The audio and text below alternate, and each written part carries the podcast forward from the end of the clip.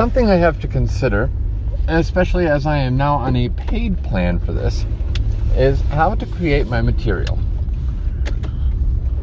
Because we all know what it's like to run out of steam.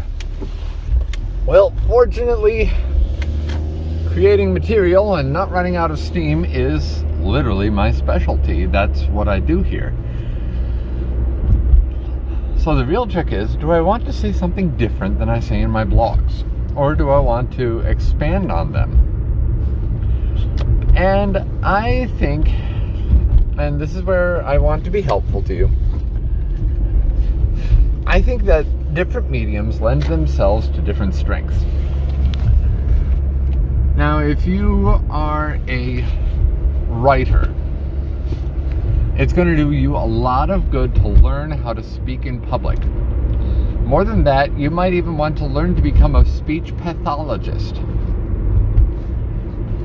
Why? Because understanding dialogue and understanding presence and understanding how you look when you do a thing will vastly improve your descriptions of your characters. In fact, speaking out loud will get you to understand your character's speech patterns much better. And you can understand if a character has the same, if one character has the same speech pattern as another, or if one character is stuttering too much, or if they all sound exactly like you are writing them. I have come across books like that, I've come across writings like that where it they literally all sound the exact same, and you wonder to yourself, who let this get published?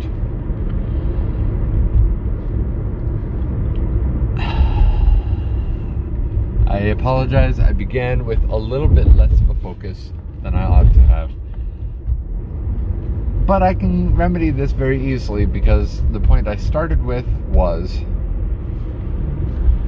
how do you use multiple formats to their best advantage. I think you realize it. I think you realize the full potential of each one by using them. And by using them until you're kind of sick and bored of them. I, for example, have done a few videos. Put them up on Facebook. It was nice. I haven't really driven traffic to those though, and see, I'm just not as interested in putting my visual presence up at the moment. However, I've been doing a blog for about two and a half years now, daily for the last nearly a year. And I find that I have some things I'd like to say as well mostly because I can record them in the car, which means I'm creating content even when I'm not at my computer. But what I talk about in my podcasts is a little bit different than what I talk about in my blogs. Now, however, I could talk about the exact same thing as I do in my blog.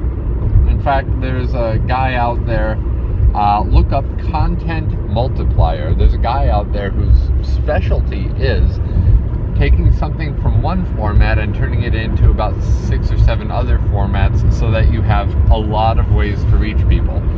Basically, turning like a blog post into a podcast, into a video, into a mini lesson, into a worksheet, into even into a book. And that's how a lot of people make a lot of stuff. And I figure that's fine if you really want to focus on you know, if your big thing is, uh, I'm going to toss something from the side of the road in here, repairing engines. If your big focus is repairing engines, then it can do good to have a podcast where it's just bits and pieces from the shop floor. You know, you've recorded it and now you're sharing the fun little conversations that you and your guys have. If you make videos, you're doing, hey, little instructional bit on how to replace this part. If you're making a book, you, you make it into a, a, little manual that shows you step by step, you know, here you go, here are the things you do, here are the things to watch out for. here it is in very simple language so that you can get it off the internet and you don't need someone to translate it for you. That's what a content multiplier is. And I think each one will lend itself very each format will lend itself very strongly to what you use it for. But if you have a lot of different things to say, and that's my big thing, is coming is not having one thing you say a bazillion ways, but having a bazillion things to say. Then I think you need to be careful when you use multiple media platforms. Because this is really very rambly, but that's okay. I'm still inside of my first 45.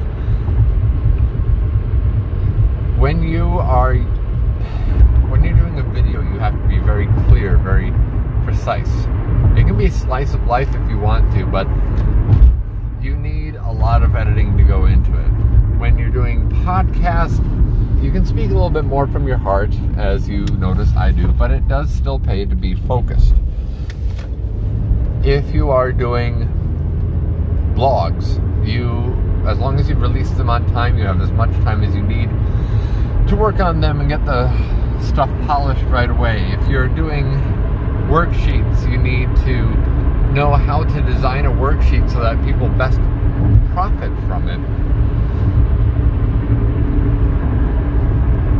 And if you're doing a worksheet of one thing and a video of another thing and a podcast of a third thing and a blog of a fourth thing, well, I hope you have a lot of time.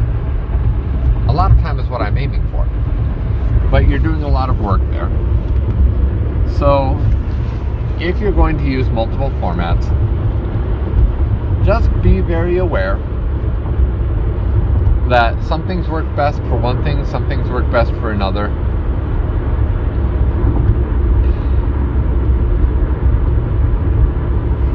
You know what? The reason I like podcasts is because it forces me to get better at my speaking. I like growing, you know, I like growing it forces me to be better at my speaking and it lets me into your head a little more easily than reading or watching. You can literally just listen to a podcast on the way to work. And so I need to think about what am I going to say that somebody can listen to on their way to work and it absolutely makes their day for the rest of for the rest of the day, you know. I finished up a short season where I talked about the difficulties of relationships and uh, relationships and creativity. But I don't think I'm going to continue with that. I mean, it, it wasn't that it was a bad thing. It's just that I've done that. I have very very little left to say right now on the matter. And I'm going to have to start finding another thing to talk about. And you know what? Go ahead. I give you permission to make those changes, to stretch yourself, to find formats that you like, and to really take the time to know them inside out, forwards, backwards, and get bored with them. Because the minute you're bored, you can see if that's something you really want to invest in. And for me, this is a next this is a next step I am pouring myself into it with hope of a good return. This is Chris Schollard's Idea Engine, encouraging you to take something old and make something new. Peace out.